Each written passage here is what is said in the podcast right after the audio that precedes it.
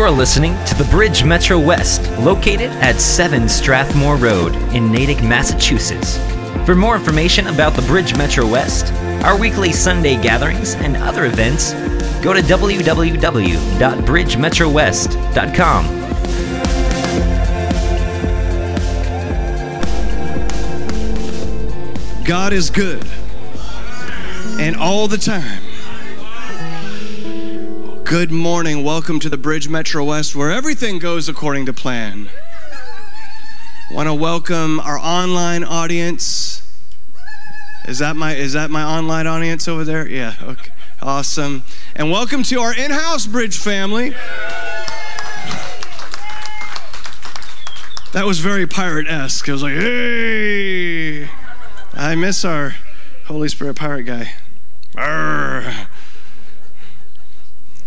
It's a guy that used to come here. He still comes periodically, but you ask him how he's doing, he'd be like, arr. He wasn't even trying to do that. It's just how he is. So, guys, we're so honored that you would come and spend this time with us this morning, and it's really good to be in this house, in this place, among family, and I was away last weekend. I went down to Dallas just in time to bring winter with me. I mean, I got the warnings before I got there. People were already complaining about me before I got there because they're like, oh, you're bringing the cold. It's literally the coldest weather they've experienced since it was ever. I don't know.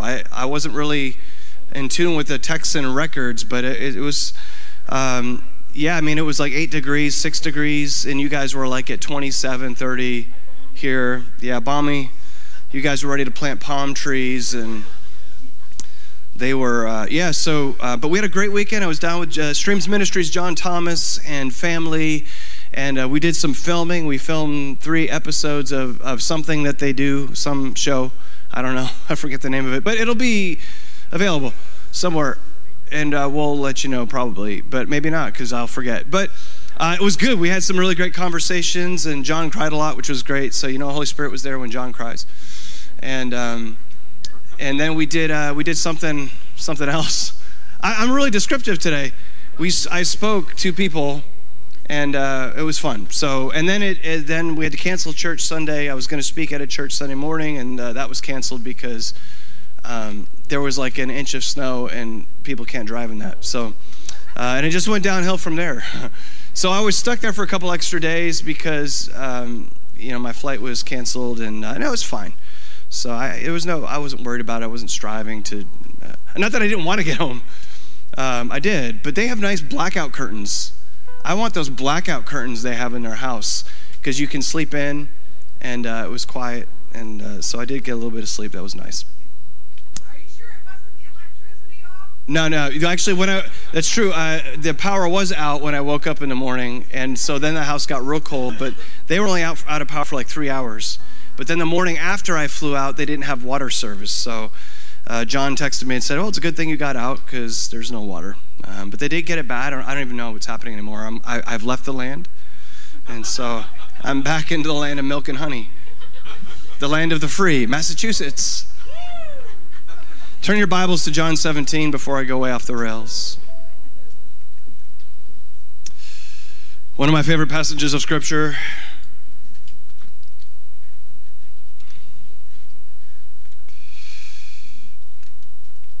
Yeah, such a great crew. Oh, Streams Academy. Yeah, that's what I was doing down there on Saturday night. Great crew. There were still quite a few people that came out Saturday night, even in somewhat adverse weather conditions, and then a whole lot more people online.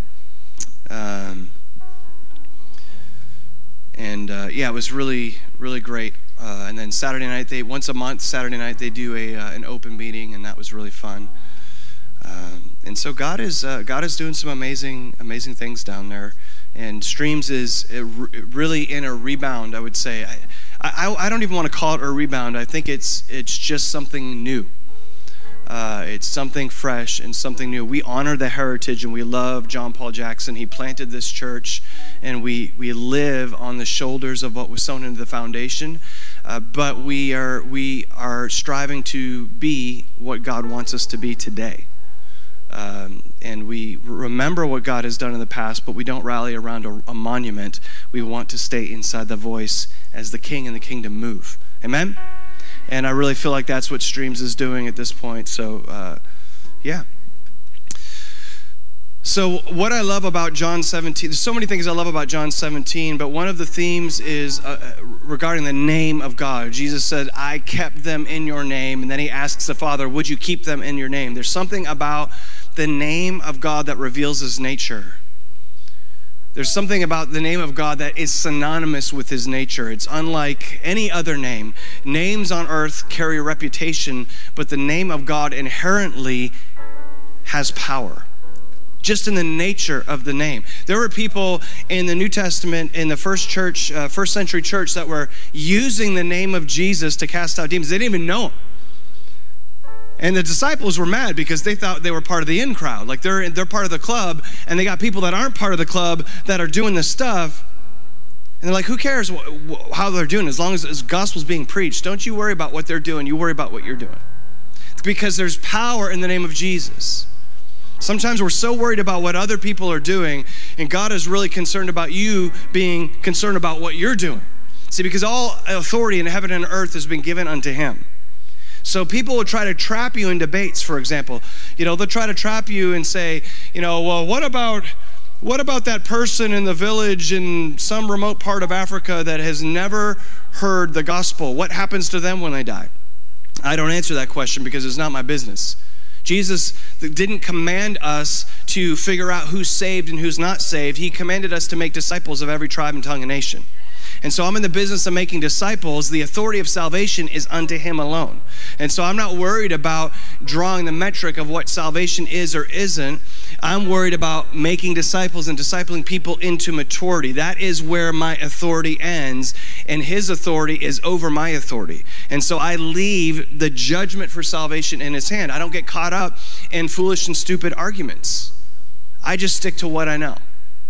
Amen? All right, so do the same. Theological Dictionary of New Testament, as you know, if you've been around, you know this is one of my favorite resources. Even I honestly don't understand half of it, but the half I do is very helpful. And I was studying about the name recently, and you know, I don't know how many people see numbers. Like you just see patterns in numbers. You know, some of us, I used to a lot, but my wife is seeing all the numbers. And like as a matter of fact, when I looked up at the screen, just at that in the back, it said 4444. Four fours, not five, four fours. So, but interestingly enough, as I was reading about the name and I looked at the reference point of where I was at, I was in volume 1 of the Theological Dictionary of the New Testament on page 111. So the number I was seeing was 1111. And my wife's been seeing 1111 constantly for, I don't know how long you've been seeing 1111. The last couple of years been constant. How many other people have been seeing 1111 all the time, right? Right? So, well, yeah, I've been seeing every number too, just not in patterns. No, I get it. I know what you're saying. I'm just being annoying. That's why. She's like, I see every number. Well, so do I. So this line came out of the study of his name. It says, his name is his person, which is holy in itself and is to be revealed in its holiness. I love this because we have this theological argument now that the name of Jesus, the name of God, is synonymous with his nature, with his power. There's something about the name of God that when you speak it, it begins to transform an atmosphere.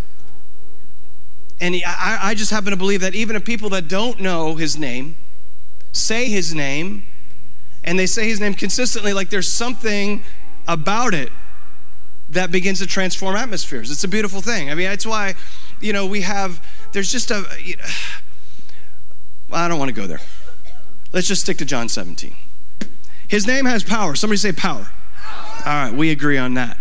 I'm going to start in verse 13. We left off at verse 12. We are now on February 20th, even though I was away 1 week, and we are in verse 13 of John 17. We started this at the, what? Whatever the day is. It's February. Third week of February. Doesn't really matter. 21. 7 times 3 is 21. 7, 7, 7. Oh, the Spirit's here. Okay.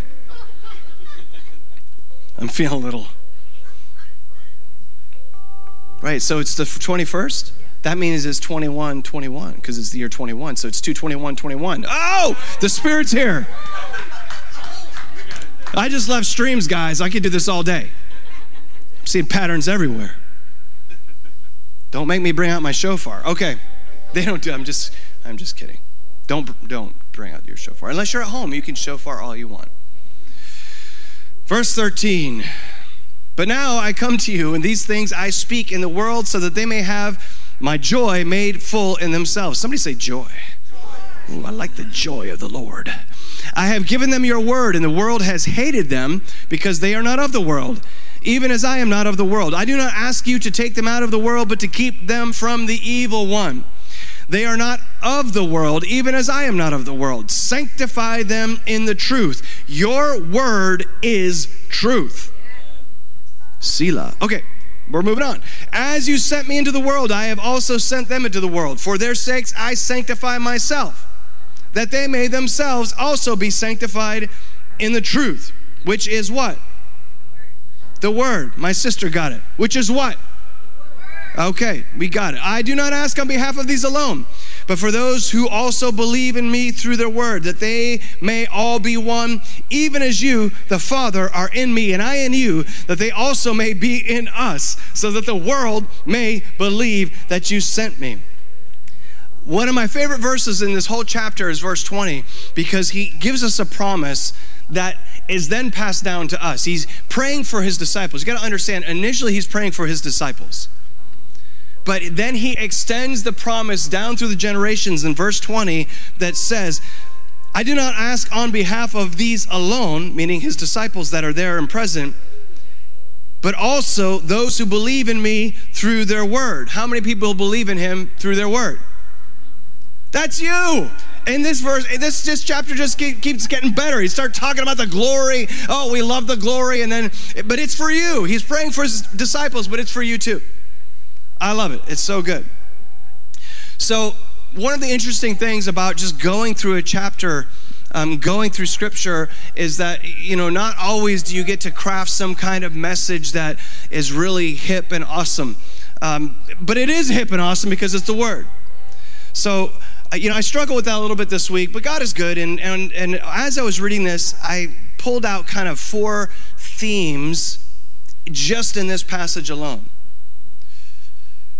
Total joy, total freedom, total sanctification, and total unity. Now, in order to make that cool, I had to put the word total in front of all those 3 themes. So now I feel hip. That's important. The kingdom of God has metrics. I'm a metrics guy. I think everything has a measurement. When God moves, there's evidence. You don't have to guess what God is doing or what he's not doing. And, sometimes we lean so much on the unseen that we just believe everything is unseen. But the reality is when God manifests himself on the earth, the unseen comes into the scene. That is the substance of faith calls things that are not as though they are. And then that which is not becomes in the manifest reality of the present. That's what God did when he said, be light, and he spoke light into darkness. He was accessing the substance of faith. Why? Because he's teaching us how to walk. Even before first man and first woman were created, he was teaching us how to speak in faith. The Spirit hovered over the waters of the deep. That means the Spirit had to go where darkness was in order to speak something into it that was not present in the moment. Go into all the world and preach the gospel to every creature. This is the picture of that at the very beginning. God went into the dark space, and he is calling us still to go into the dark place. The problem is that so much of the church is trying to get out of the dark place. And you ask somebody, hey, how are you doing? And they might say, oh, I'm in the wilderness. I'm just waiting to get out of the wilderness. Well, here's the thing. The wilderness is where the wild things are, and it's also the place where the voice calls out and says, prepare the way for the coming of the Lord. He doesn't say prepare the way of the coming of the Lord in the oasis, which is where we all want to be. I love beaches and water, crystal blue water, and I love palm trees. You guys know I love palm trees. I love my palm trees.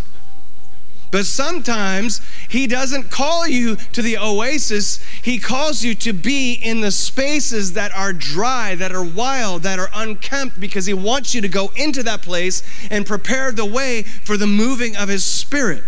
And we're so busy trying to get out of a circumstance because God gave us a prophetic word 20 years ago that I'm going to be a prophet to the nations, and we're waiting for some kind of charismatic magic trick to connect us to our destiny when God is saying, would you be present where you are and be my ambassador where you are and prove yourself faithful where you are so that I can promote you. Everybody wants to be promoted, but not everybody wants to be promotable.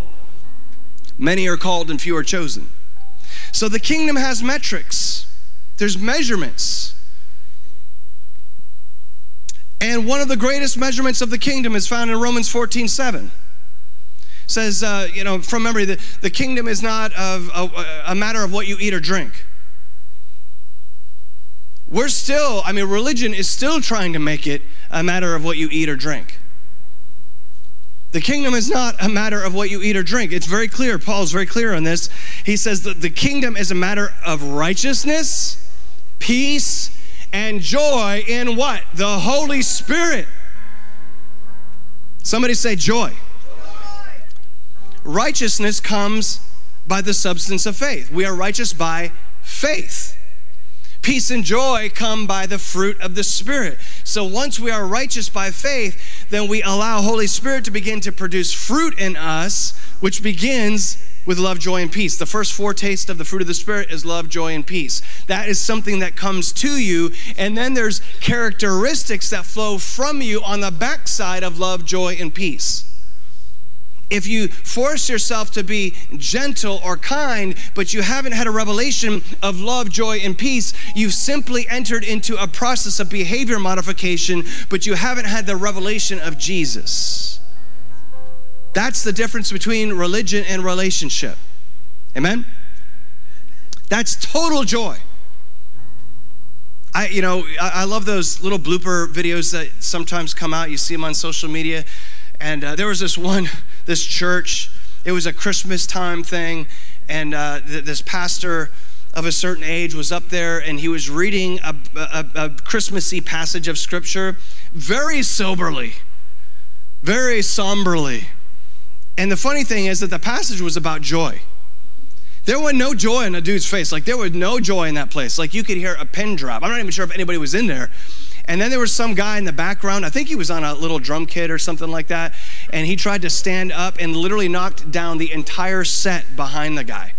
And if there was any joy in the man's face, there was antimatter joy. It was the opposite. It became a joy vacuum in that moment. And I loved it. I didn't want to make fun of anybody I didn't, but maybe, internally, it was so great. I was like, man, the Holy Spirit was doing everything he could do to get a laugh out of that place. And they still weren't having it. I'm telling you, because I'm telling you that the metric of the kingdom is joy. Can you have joy while imprisoned? Can you have joy while enduring affliction? Can you have joy when your cubicle at your workplace is next to that person that not only smells bad, but they act bad? I don't know. When I start thinking about smells, they're already shaking their heads in the front row. They're like, don't go there. I just had an interesting smell in my first class seat flying home from Dallas, as if I hadn't endured enough. Somebody ate something that just, it's that, you know what I mean? It's always on flights. Doesn't matter where you sit on the plane. It just, I'm telling you. Anyway, I'm moving on. Why? Because I have total freedom. God is not in the business of plucking you out of difficulty. God is in the business of being present in the midst of it. I know we want to get out of our stuff. That's why some people love rapture theology, because we're just waiting. I'll fly away, oh glory. I like flying. But he's called us to be present in the midst of where we are, to agree with the prayer of Jesus that says, kingdom come, your will be done on earth as it is in heaven. That's what we're called to do. Amen? I'm not going to get into eschatology right now, but Jesus said, he says it right here in this prayer, I don't want you to take him out of the world. But so many of us are still waiting to be taken out of the world. And Jesus says in John 17, I don't ask you to take him out of the world. They're in the world, but not of the world. That's you, that's me. Just like Jesus was in the world, but he was not of the world. When you say yes to him, you are transformed now. You are given a new birth. That's why you have this concept of born-again Christians. Oh, those born-agains. People like Christians as long as they're not really transformed. If all you're doing is filling out your census form, you're like, oh, I'm a Christian. I went to church once. People are like you as long as you're not transformed into the likeness of Jesus. But here's the other issue. The other issue is that we have not done a really good job as the Big C Church of showing the world who Jesus really is. And so I don't get upset. I don't get cantankerous when people start, bashing the church or bashing Christianity, because the reality is that the institution of Christianity has not done a really good job of showing the world who Jesus is. Who is Jesus? Greater love has no man than this, than he who would lay down his life for a friend. That's what Jesus did. So the metrics of the bing. I can get an amen from that phone.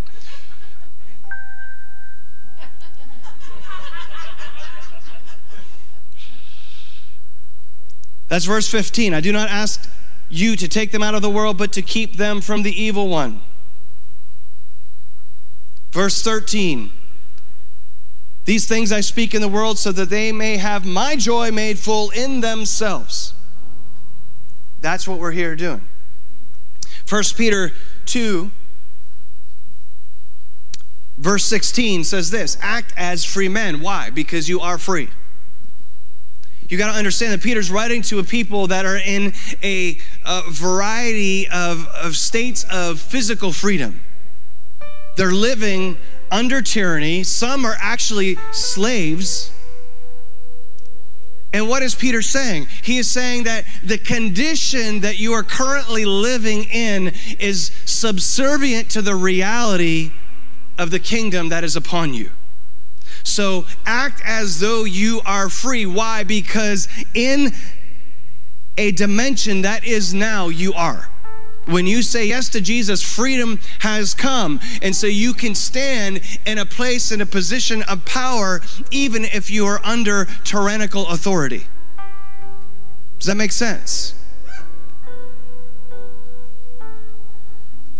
That is a message for yesterday, today, and forever, even in America. So let me read those four verses, actually. 2 Peter 13 through 17. You can jot it down and then put it on a sticky note, paste it to your forehead, and leave it there for the next 4 years. 2 Peter? 1 Peter 2, 13 to 17. 1 Peter 2, 13 to 17. This is the New American Standard Version, which came from the throne itself. I just like it. Submit yourselves, for the Lord's sake, to every human institution. Wow, really? It's just me and Jesus. I don't need no man. It's just Jesus. I just need Jesus. I don't need the church. I am the church. Okay, I start to feel unholy when I say that, so I'm going to back off that before I start yelling at people. Okay. Submit yourselves for the Lord's sake to every human institution. See, God uses people. I think partly because it amuses himself, because now we have to deal with people that he's using, even if we don't like them. That's me. Whether to a king as the one in authority, or to governors as sent by him for the punishment of evildoers and the praise of those who do right. For such is the will of God. What's the will of God? Submit yourselves for the Lord's sake to every human institution. For such is the will of God, that's verse 15, by doing right, you may silence the ignorance of foolish men. Social media. Verse 16, act as free men and do not use your freedom as a covering for evil. Universalism. but use it as bondslaves of God. Honor all people. Honor all people. Honor all people, church. Even if your guy didn't get in. Even if your guy did get in, but you didn't like the last guy. Honor all people.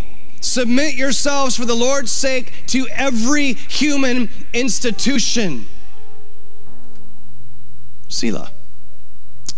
Love the brotherhood and sisterhood. You know, that's just their culture. We're all family, guys and girls. Gender non-specific people. Someone's going to clip that line now, and that's going to come back to bite me in 5 years.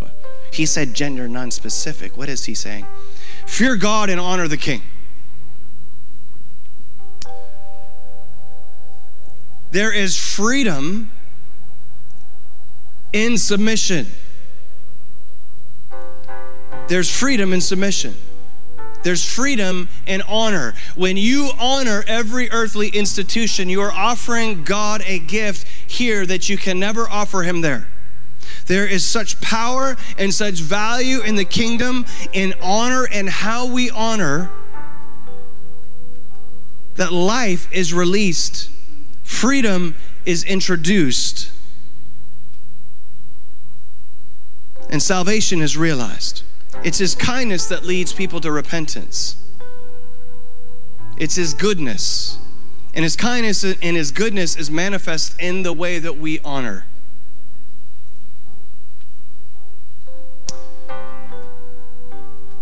So in these verses in John 17 that we read at the beginning, we see total joy, the fullness of joy. We see total freedom. Like, I don't see the freedom. Well, it's there. He says, I do not ask you to take them out of the world, but to keep them from the evil one. So you can be in a difficult situation, still be guarded from the enemy, but it's where God has placed you to demonstrate his freedom for those who are bound.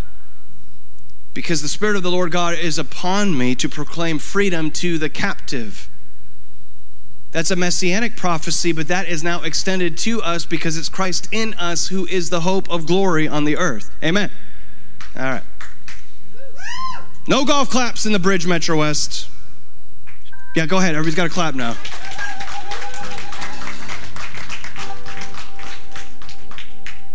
All right. See somebody from Maine watching. I remember you guys. Love you guys. You guys are awesome.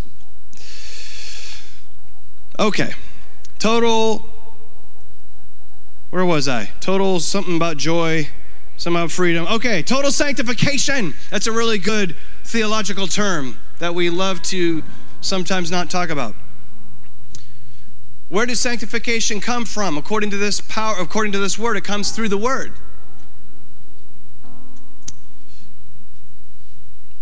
Where do we see that? Right after he says, they are not of the world, even as I am not of the world.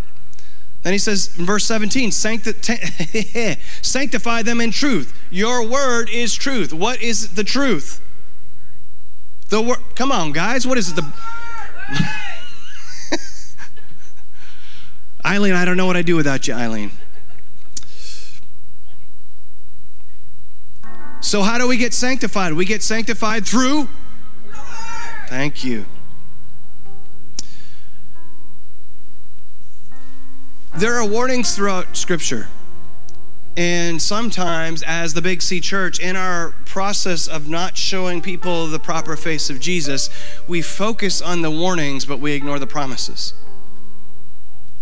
We'll prophesy and speak all the warnings out of the Old Testament, but then we'll say, oh, the promises of the Old Testament were for the Hebrew people, not for us, except that we're grafted in to a covenant. We're grafted in to a people. I literally had someone say to me that, you know, you can't preach on that promise because it's not for you. And I said, yes, it is, because I'm grafted in.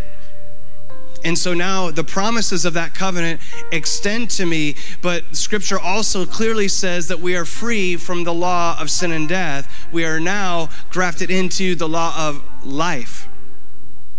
The measurement of this kingdom now is righteousness, peace, and joy in the Holy Spirit. And so in all of these promises, or in all of these warnings, there is typically a promise that is somewhere in the midst of it or around it, because God issues a warning because he wants us to stay in the blessing.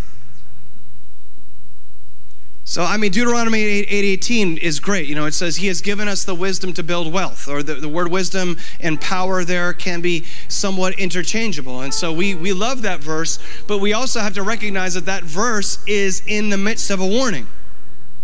And so a lot of the church will focus on the warning, and maybe our stream focuses on the promise. The reality is that what God is saying is you have the capacity to forget that I'm the one who gives you the wisdom to build wealth. And so in a sense, he's even speaking to the people who are prospering, who think that they're doing it under their own power. And he's saying, wait, I'm the one who gave you that capacity. And so don't you forget it, because if you forget it, then that prosperity that was meant to be a blessing will become your folly, because you will be leaning on the fruit of prosperity instead of the root that gave it to you.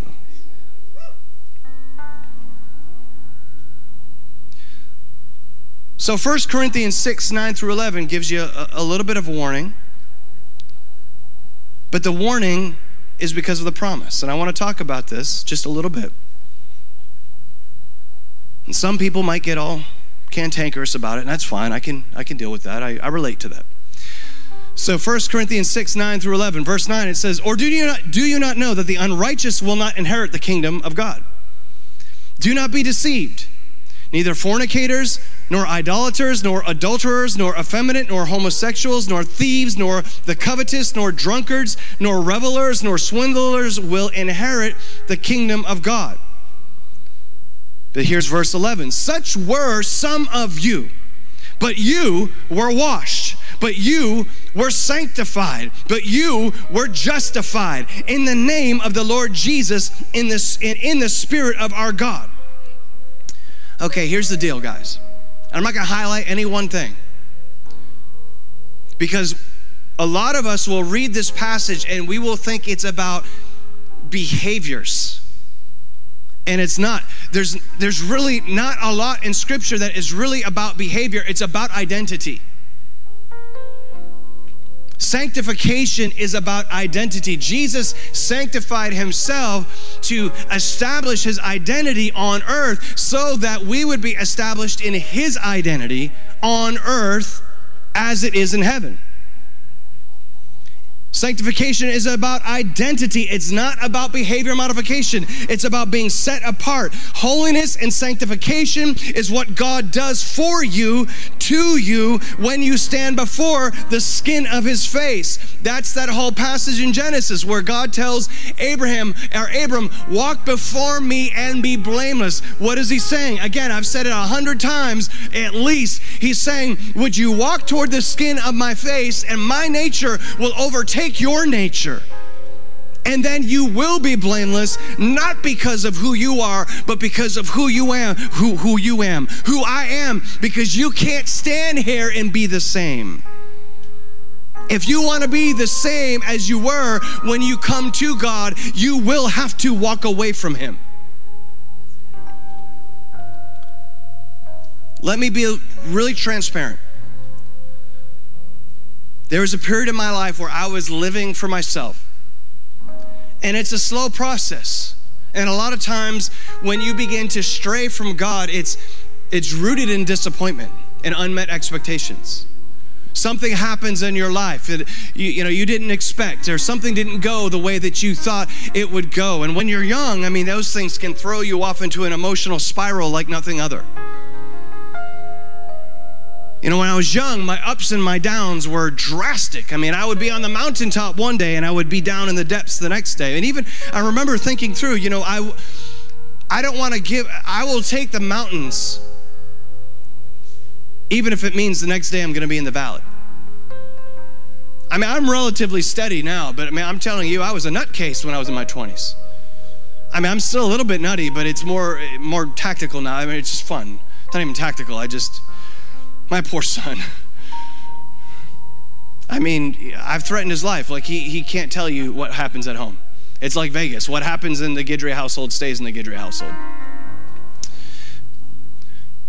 But as I was slowly living out my disappointments, somebody handed me a bottle of vodka when I was in college. And I really never did any. I tried to be bad in high school. Like I drank a half a beer. Like I started drinking the beer in front of a girl who was like 2 years older than me, and I choked on it. And it kind of came out. I think some came out my nose. And if I was cool the one moment, I was supremely uncool the next. It just didn't work out for me. Being bad, I tried. I was, I had ways of being bad, but I really wasn't as bad as I wanted to be. In college, someone handed me a bottle of vodka, and I was just amazed by this thing. It just sort of melted away some issues in my life. And then I started, engaging in certain things with my girlfriend, right? I'm just being real honest here, guys. But let me tell you, there was a moment of realization that came in the midst of my stuff. When I hadn't been to church. I think I had to go to chapel because I was in a Christian college. But see, that's the thing with Christian colleges. You could do whatever you want, the night before, and you're still in chapel the next day. It can be the breeding ground of lukewarmness in a way that's like no other. So just because you think you're sending your kid to Christian college doesn't mean that they're free from the temptations of the world. It's the problem is you can have the temptations of the world in the midst of a religious structure. I'm not saying don't. I'm just saying let's be real about what's happening. So there was a moment in time that I realized, even I was 19 years old, and I realized that I wasn't merely a man. I wasn't a man. I was still a boy. We like to think of ourselves as men at that age, but it's not. You're not. Not in this day and age.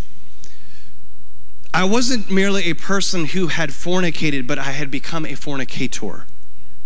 I wasn't merely a person who had gotten drunk, but I had become a drunkard. I had taken on the identity of the behaviors that I was engaging in, which is different than slipping and engaging in a behavior. Because if this list in 1 Corinthians chapter, 6? If this list in 1 Corinthians chapter 6 is about behaviors, then the religion that we are following is about behavior modification. But we know it's not about behavior modification. It's about where we choose to stand and then allowing the Holy Spirit to work on our behaviors and to produce, not by cutting off behaviors, but by producing a better fruit. And in that, we do engage in disciplines that look like this. Take captive every thought and make it obedient to the mind of Christ. That is the extent of our behavior modification. If we focus on the fruit of the Spirit and allowing the Holy Spirit to produce a better way in us while taking our thoughts and saying each thought, is this obedient to the mind of Christ? If not, I'm going to grab that thing before it runs away with me, pull it back, put it at the feet of the cross, and I'm going to walk on through into a new day and a new identity because I'm a new creature.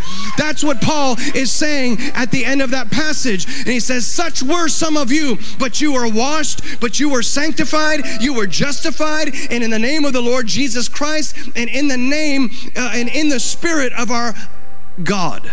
Sanctification is about identity. Does that make sense? That's important, guys. And that brings us to total unity.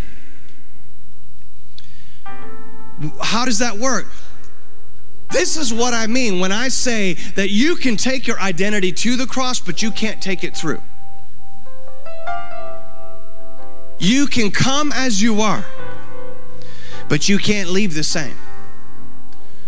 See, if this microphone is the cross of Jesus and I am brought to the cross, I am at the point of decision.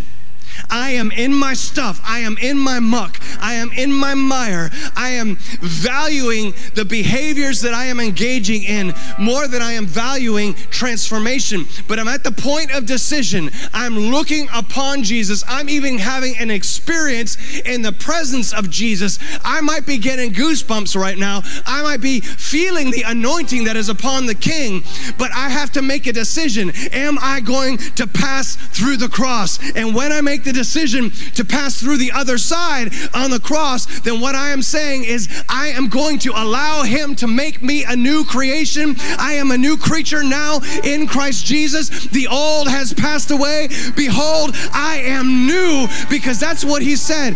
The reality is, if I want to carry my nature and my character and what I value in the now to the other side of the cross, you can't do that. So you can come to the cross, but if you want to be the same as you were yesterday, then you got to walk on back the other way, because you can't get to the other side and be who you were anymore. There's no other name, there's no other characteristic that comes in front of the name Jesus. When you are Christian, when you come into Christ, you are a new creature. You are a new creation. And he says, I make all things new. The problem is, a lot of people come to this space, and because they get the goosebumps and they get a measure of peace, they think it's endorsement on their life. It's not endorsement, it's an invitation. Jesus saying, would you walk through the sacrifice that I made for you? Would you come to the other side? I know it's the land of unknown. I know you don't know what it's going to be like on the other side, because you've grown so accustomed to who you are. But let me tell you, his blood speaks a better word.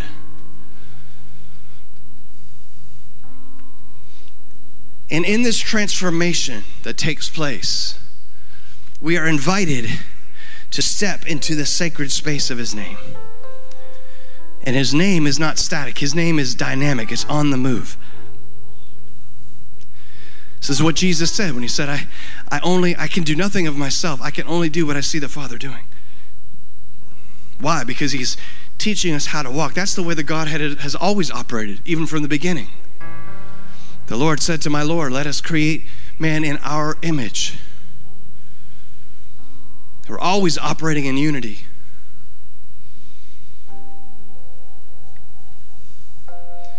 Psalm 133:1. It's the place where blessing is commanded. When we are in unity, that is to say that when we all choose to stand and to walk, to move and dwell in the sacred space of the name, Jesus, Yeshua, the Anointed One, we literally by definition are in unity.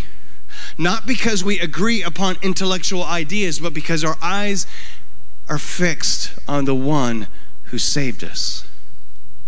Jesus is perfect theology. When our eyes are fixed on him, we by definition become unified in purpose. It doesn't mean that we're always going to agree. We may have disagreements. Clearly, we have disagreements. We've been having theological disagreements since before the cross even. I mean, the rabbinic scholars of days gone by, I mean, they were arguing with each other about the meaning of Scripture from day one.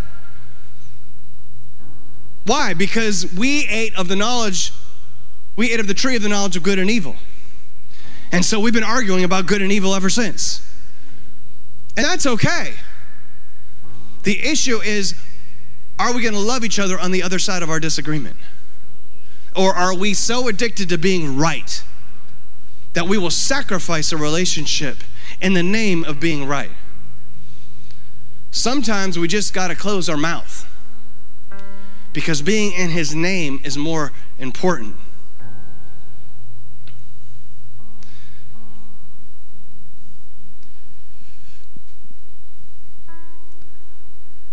Psalm 133:1 secures that concept, that God gives warnings because there is a space where blessing is commanded. And the warning is there to keep us within the boundaries of blessing.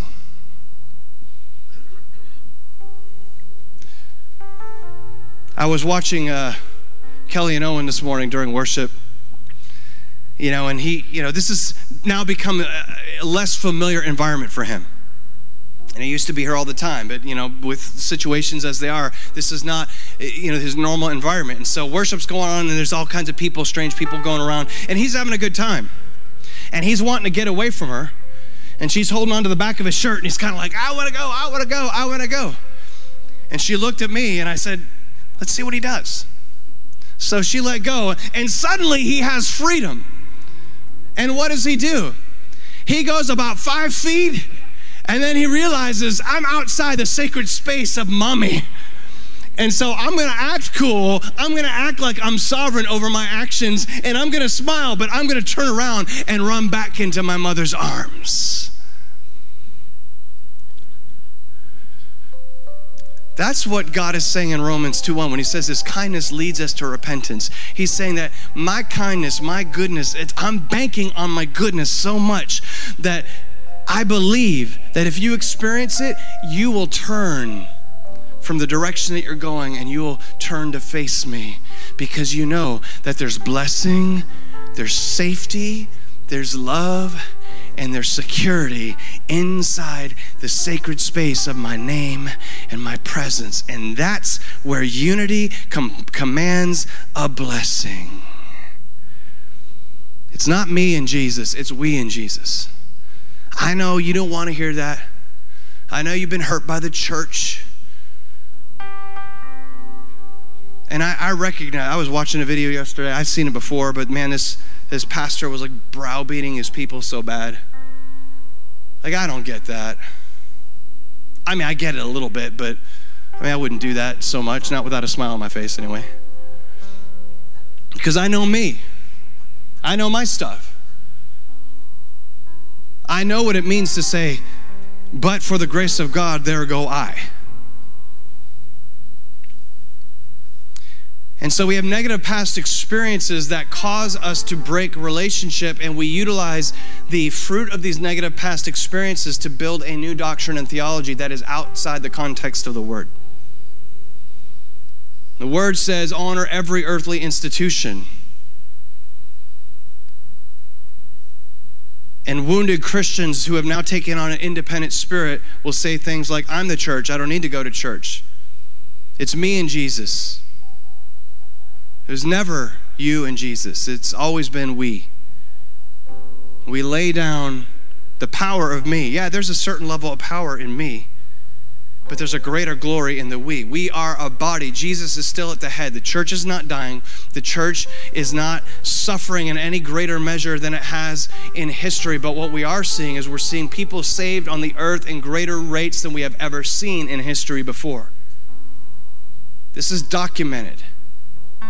But we would rather read a blog of some cantankerous wounded Christian than we would actually lean into the facts of what are happening today.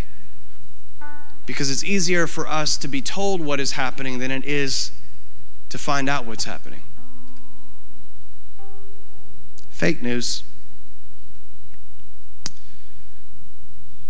The name of Jesus contains the nature of Jesus.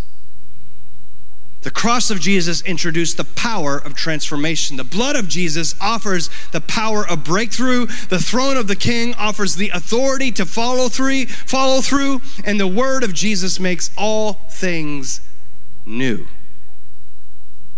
Let's stand together. I want to crash close this thing. I've said some hard things for culture where it is today. I'm not shying away from the word, but I'm also not shying away from the recognition of what we've done with the word. We've taken the word and we've created it into a bat that we beat people with, instead of understanding that the warnings are there to direct us to a promise. And so we lead with the warning, but we cast aside the promise. We don't want to trust that Romans 2:1 is good, that Romans 2:1 is true, that his kindness will actually lead people to repentance. And so we want to utilize fear as the instrument to draw people to Jesus, when Jesus says, my goodness will draw people to me. And he says, if I be lifted up, I will draw all men unto me.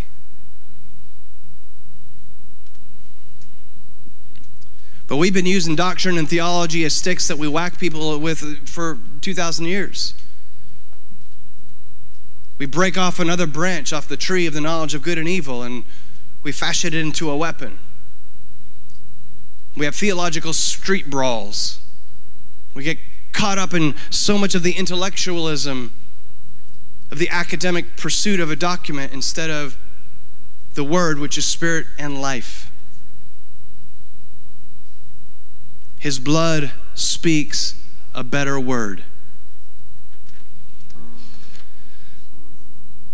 Revelation 21, one of my favorite passages of Scripture, says this: "Then I saw a new heaven and a new earth, for the first heaven and the first earth passed away, and there is no longer any sea. And I saw the holy city, New Jerusalem, coming down out of heaven from God, made ready as a bride adorned for her husband.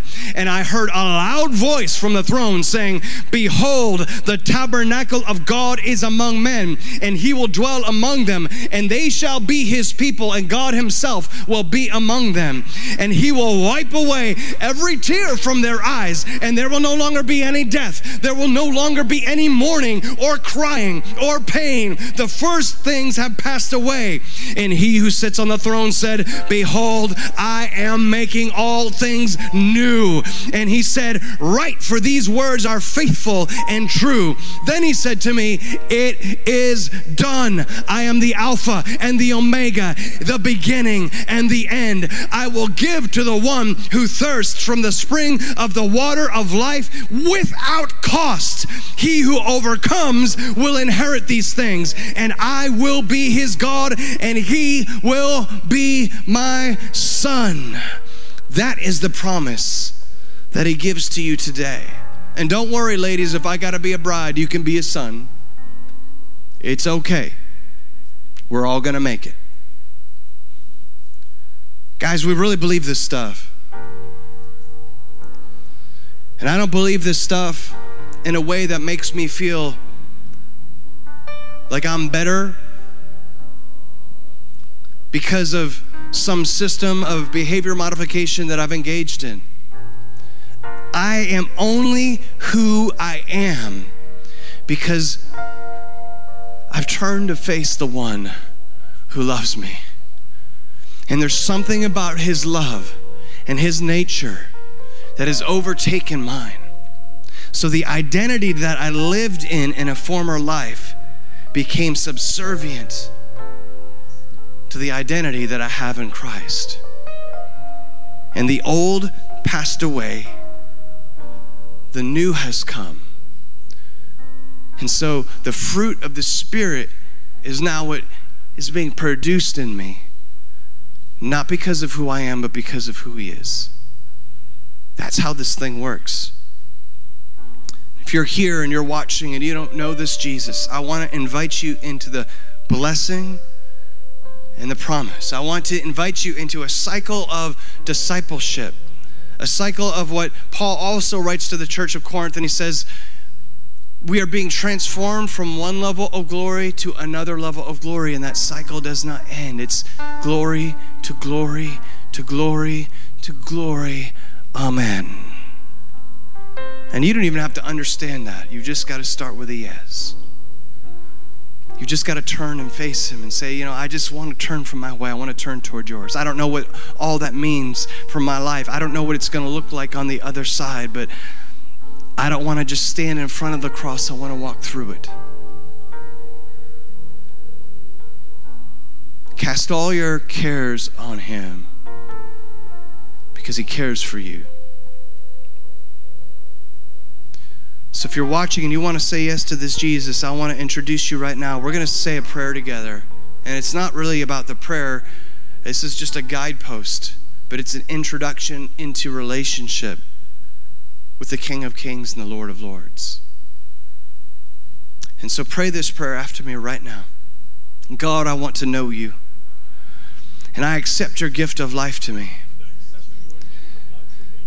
I accept Jesus' death and His resurrection from death that reversed the curse of sin and death in my life. Jesus, forgive me of my sin. I turn from my way and I turn towards Your way. I want to follow You, God, the rest of my life. Would You reveal Your love to me now? Would you connect me with my identity and my destiny through this gift of life? Thank you for hearing me. And thank you for honoring my request. In Jesus' name, amen. Now, Holy Spirit, I thank you. I thank you for the power of the cross. Lord, I ask for each one now that has prayed that prayer, God, that you would release a fresh baptism of your fire and a fresh baptism of your love everywhere within the sound of my voice, whether it is heard live in this moment or in the days and the weeks and the months to come, God, a fresh encounter with Jesus, a fresh baptism of your fire and your love, God. Lord, would you infuse in us in this moment a new boldness, a new confidence to come boldly before your throne of grace, but also to step out of this place of life and living that we are in and step into a new and living way, God, proclaiming your goodness, speaking of your love, God. Lord, we don't have to have everything theologically correct before we speak of the testimony of what you have done for us. So today begins a new day. We leave this place, we leave this space as ambassadors for Jesus.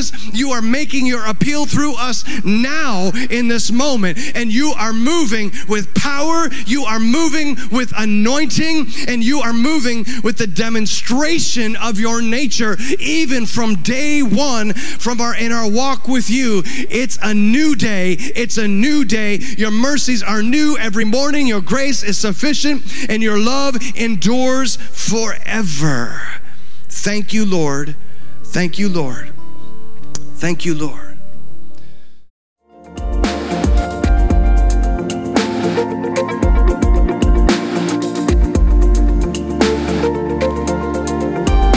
Thank you for listening to this message from the Bridge Metro West in Natick, Massachusetts.